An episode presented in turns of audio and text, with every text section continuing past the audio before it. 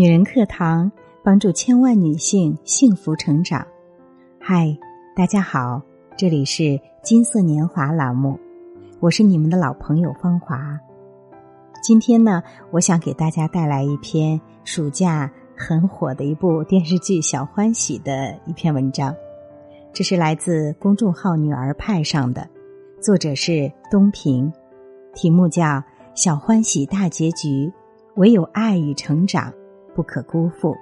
好，让我们一起来聆听。小欢喜昨晚终于迎来了大结局，大人们都心想事成，孩子们都顺利考上大学。乔英子去了心仪的南京大学，方一凡成功考上南京艺术学院，林磊儿凭实力进入清华大学，季洋洋到德国慕尼黑大学留学。三个家庭，四个孩子都迎来了各自新的成长阶段。对于今年暑期这部被刷屏的热播剧，许多观众直呼太过于真实，更有许多人随着剧情的发展，心情跌宕起伏，跟着剧中人物一起哭，一起笑，有感动，有心酸，更收获了对于家庭、对于成长的思考。如果说在小欢喜中选择一个情商最高的孩子，那无疑就是方一凡了。方一凡虽然是几个小伙伴中学习最差的，但却积极乐观，性格阳光，是一枚妥妥的暖男。童文杰恨铁不成钢，为方一凡的成绩着急，有时忍不住对方一凡一通吼叫，而这时方圆总是出来打圆场，做他的灭火器。让他看到方一凡的优点和进步，轻松的家庭氛围，父母恩爱的夫妻关系，以及正确的价值观引导，让方一凡从小就古灵精怪，也懂得体谅他人。无论是对父母，还是对表弟林磊儿，或者对朋友，方一凡都表现得善解人意，很有同理心。当英子和妈妈吵架后，方一凡跑去安慰英子，倾听英子的烦恼。为英子擦去泪水，而当磊儿触景生情，想念自己已经去世的妈妈时，他又赶紧安慰磊儿：“我也跟你一样，我也想大姨。不过你既然来了北京，这儿也同样是你的家呀，对不对？小姨、小姨夫还有我都会照顾你。”方圆儿被公司辞退，开滴滴赚钱。后来童文杰辞职。而方圆父母又被传销组织骗了八十万，需要方圆在短期内替父偿债。家里忽然面临着经济困难，涂文杰考虑把房子卖掉。他和方圆在商量时，被方一凡和林磊儿不经意间听到了。为了帮家里减轻负担，方一凡想出一个办法，就是和林磊儿俩人开始做家教，以补贴家用。林磊儿为了做家教给学生补课，甚至从清华大学冬令营逃课。事情被发现后，童文杰非常生气和难过，他对磊儿大发脾气，但磊儿却诚恳地说：“虽然那个冬令营很重要，可是我觉得您和这个家更重要。”童文杰被孩子们的用心和体贴所感动，拥抱了他们，并为自己发脾气向他们道了歉。一家人又回到和和美美的状态。父母总以为孩子还小，除了学习不用担心更多，但实际上孩子也会为所爱的家人牺牲自己，勇敢的分担家庭责任。古生物学家泰亚尔曾说过：“人的一生中只有一个义务，那就是学会爱；人的一生中只有一种幸福，那就是知道爱。”在亲密和谐的家庭中长大，孩子会更有安全感、更自信、更懂得感恩，成为一个温暖有爱的人。如果说在小欢喜中选择一个最完美的女人，那无疑就是季洋洋的妈妈刘静了。她温柔贤惠、落落大方，即使在生气的时候也能保持理智，不急不缓的跟人讲道理。由于对父母长期在外工作不管他很生气，季阳阳开始表现得很叛逆，冷漠、顶撞、摔门，甚至当众奚落讽刺当官的父亲，让父亲下不了台，父子关系一度闹得很僵。刘静总是充当父子矛盾的润滑剂，尽力改善父子的关系。当季胜利觉得儿子不理解自己，被儿子气得直瞪眼时，他温柔的劝说：“当年你妈去世，老太太为了见你最后一面，硬是不咽最后一口气。结果你还是没赶回来，最后还是你儿子替你尽的孝。”这句话马上击中了季胜利的软肋。他立刻眼眶含泪，陷入伤感和愧疚。刘静起身安慰他，而季胜利也开始反思自己的生活方式和工作方式，给自己立 flag 说要多陪伴家人。季胜利试着去了解儿子，亲身体验儿子喜欢的赛车，去游戏厅练习怎么玩赛车。甚至以赛车网友的身份和儿子在网上聊天，倾听儿子的烦恼和心事。后来父子关系一点点变好，这其中有季胜利的努力，更有刘静的功劳。作为一个妻子，刘静理解丈夫的理想和抱负，多年来跟着丈夫东奔西走，从来没有抱怨过。咱们这么多年的夫妻，只有我最知道你。你是一个理想主义者。从年轻的时候就是，总是想着让别人过得好一点。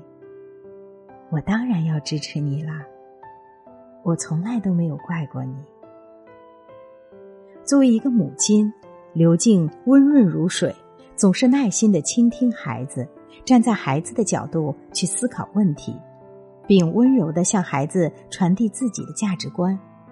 当季阳阳期中考试不如人意，表示考不上就去舅舅那里打工时，刘静没有大吼大叫发脾气，也没有否认他的想法，而是循循善诱，让季阳阳自己领悟好好学习的重要性。就在一家人关系越来越融洽的时候，刘静被确诊患了早期乳腺癌。刘静把真相告诉了儿子。儿子一时不能接受，跑了出去。等回家时，已剃了光头。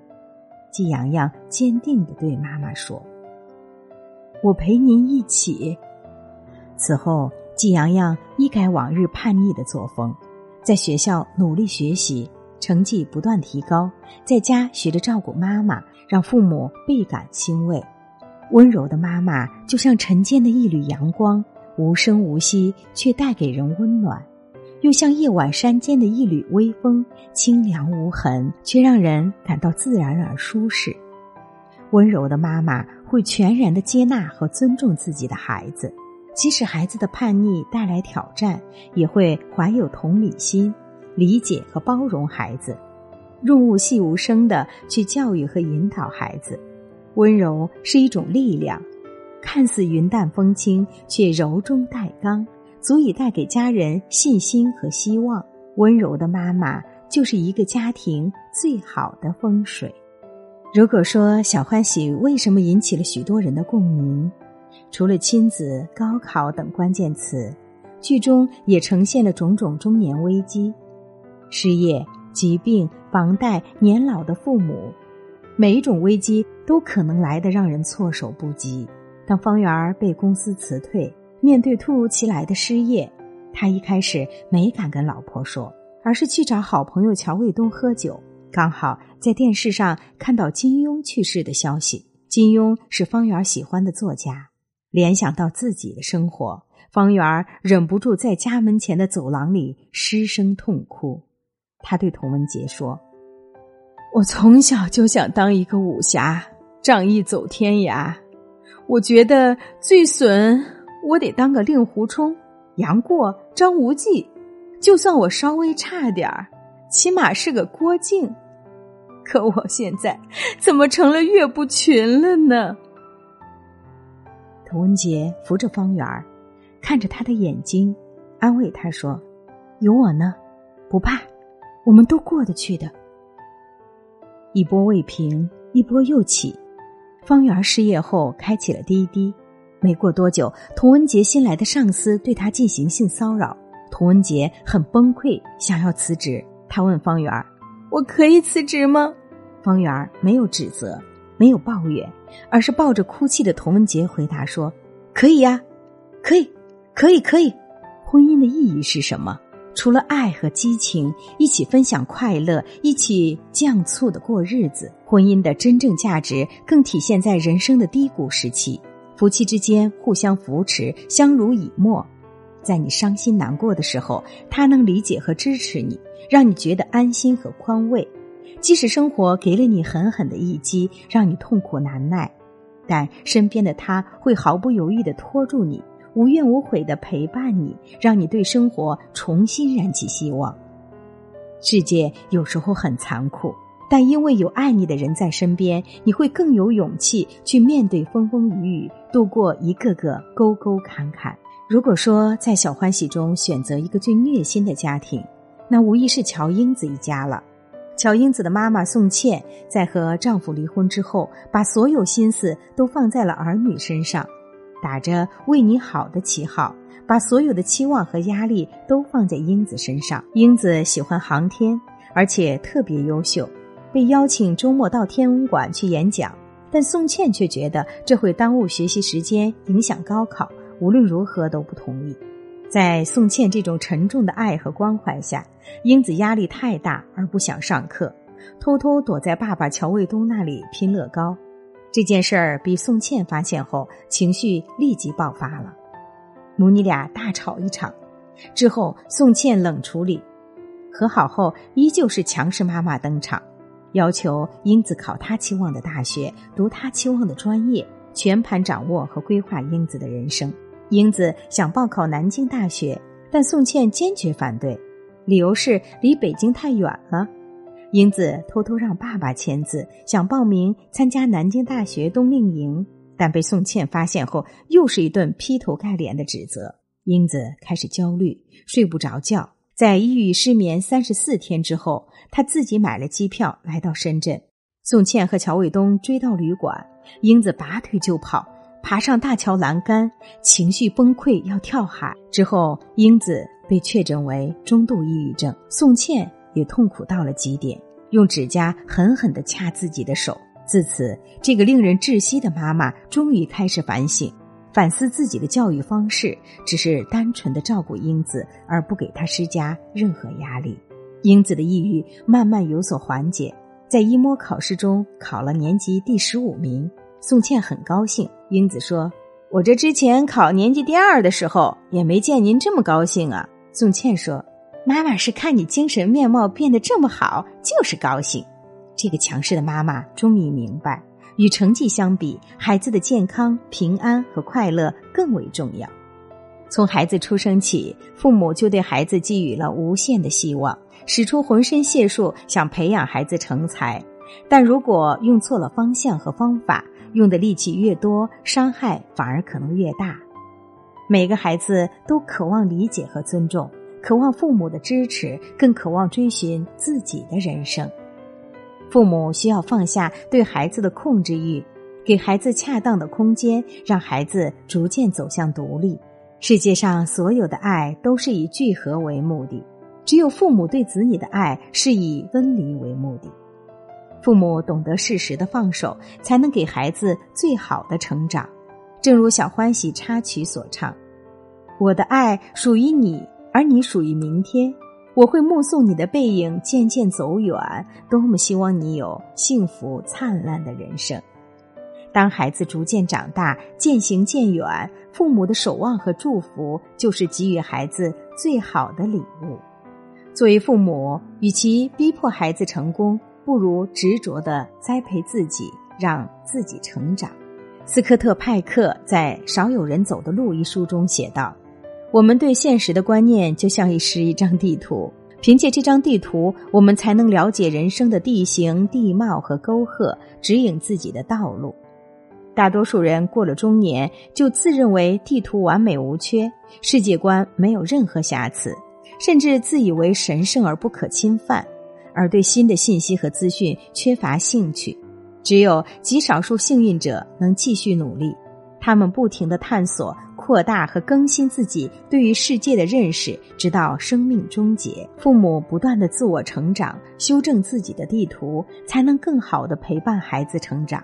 父母和孩子的关系从来都不是付出与回报的关系，而是彼此让彼此学会爱，感受爱，在爱中成长。正如方圆在大结局中的祝酒词所说：“父母对孩子的爱肯定是无私的，但多少有时候讲点条件，要求孩子做到这样那样。孩子对父母的感情其实是从来不打折扣的，绝对是百分之百的付出。”孩子从生下来就把所有的爱、所有的善意、所有的美好，百分之百的都给了我们。父母和子女之间是一场深厚的缘分，更是一场心胸和智慧的修行。养育一个父母，让我们有机会在这个世界上和他同行一段美好时光，或许就是做父母的最大意义。人生路漫漫，唯有爱与成长不可辜负。好了。今天的分享就到这里，从中您看到自己了吗？好，让我们下期再见。